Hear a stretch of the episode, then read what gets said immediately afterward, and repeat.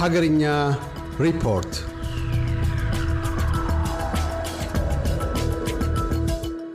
የግል አየር መንገዶች በኢትዮጵያ የአገር ውስጥ በረራ ሊጀምሩ ነው። የኢትዮጵያ ሲቪል አቪዬሽን ባለስልጣን የግል አየር መንገዶች በኢትዮጵያ የአገር ውስጥ መዳረሻዎች መደበኛ በረራ እንዲጀምሩ መፍቀዱ ተገልጿል። የግል አየር መንገዶች የበረራ መዳረሻ ወደሆኑ ሁሉም የአገር ውስጥ አውሮፕላን ማረፊያዎች የበረራ አገልግሎት መስጠትና በሌሎች የአቪዬሽን ዘርፎች መሳተፍ እንደሚችሉ እንደተነገራቸው ባለስልጣኑ አስታውቋል። ባለስልጣኑ ይህንን ፈቃድ የሰጠው የአዲሱን የአቪዬሽን ፖሊሲ ዝግጅት ማጠናቀቁን ተከትሎ ነው ተብሏል። ረቂቅ ፖሊሲውም ለከፍተኛ የመንግስት አካላት በቅርቡ እንደሚቀርብ ተመላክቷል።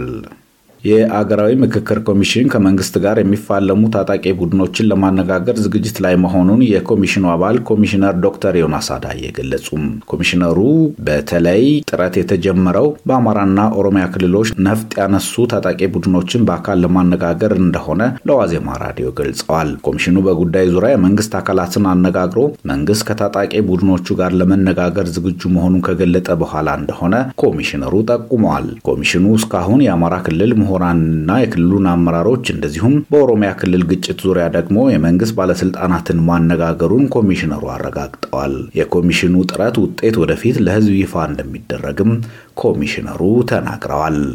ኢትዮጵያ አስረኛውን የሚዳሰስ ቅርስ በዩኔስኮ አስመዘገበች። የተባበሩት መንግስታት የትምህርት የሳይንስና የባህል ድርጅት ዩኔስኮ 45ኛ ጉባኤውን በሳውዲ አረቢያ ሪያድ እያካሄደ ይገኛል። ዩኔስኮ በድረገጹ እንዳስታወቀው የጌዲዮ ባህላዊ መልክዓ ምድር አስረኛ ቅርስ ሆኖ መመዝገቡን አስታውቋል። በዚህም ኢትዮጵያ በአጠቃላይ አስር ቅርሶችን በዩኔስኮ መዝገብ ስር በዓለም ቅርስነት ያስመዘገበች ሲሆን ይህም ከደቡብ አፍሪካ ጋር በአንደኝነት እንዲመሩ አስችሏታል። ሞሮኮ በአፍሪካ ከኢትዮጵያና ደቡብ አፍሪካ በመቀጠል ዘጠኝ ቅርሶችን በዩኔስኮ ስታስመዘግብ ቱኒዚያ ስምንት እንዲሁም ግብፅ፣ ሴኔጋል እና ታንዛኒያ ደግሞ ሰባት ቅርሶችን ያስመዘገቡ የአህጉሪቱ ሀገራት ሆነዋል። አሁን በዓለም ቅርስነት የተመዘገበው የጌዲዮ ባህላዊ መልክዓ ምድር በእጽዋት ፍራፍሬና ሰብል ምርቶች ታዋቂነትን ያተረፈ እንደሆነ ተገልጿል። እንዲሁም መልክዓ ምድሩ ህብረተሰቡ ሀገር በቀል እውቀት ተጠቅሞ የአየር ሚዛንን የተስተካከለ እንዲሁም በማስቻል እንዲሁም የመሬት አጠባበቅና አያያዝ ልምዱ ለሌሎች ህዝቦች ልዩ ተሞክሮና ልምድ የሚሰጥ ነው ተብሏል። በዓለም ቅርስነት የተመዘገበው የጌዲዮ ባህላዊ መልክዓ ምድር በውስጡ ከስድስት ሺህ በላይ ትክል ድንጋዮችን የያዘ ሲሆን ተጨማሪ ጎብኚዎችን ለኢትዮጵያ እንደሚያስገኝም ይጠበቃል። ኢትዮጵያ ይህንን ቅርስ በዩኔስኮ የዓለም ቅርስነት ለማስመዝገብ ላለፉት አስር ዓመታት በይፋ መልክታ ክትትል ስታደርግ እንደነበር ተገልጿል።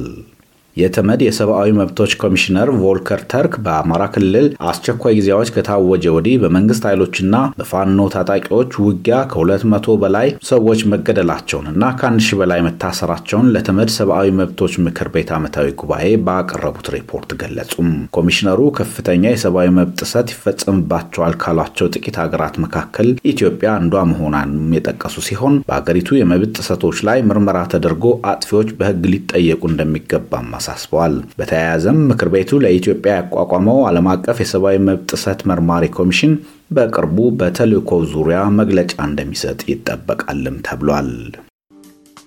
እያደመጡ የነበረው የኤስቢኤስ አማርኛ ፕሮግራምን ነበር። የፕሮግራሙን ቀጥታ ስርጭት ሰኞና አርብ ምሽቶች ያድምጡ። እንዲሁም ድረገጻችንን በመጎብኘት on demand እና በኤስቢኤስ ሞባይል app ማድመጥ ይችላሉ። ድረገጻችንን ኤስቢኤስ ዶት ኮም ዶት ኤዩ አምሃሪክን ይጎብኙ።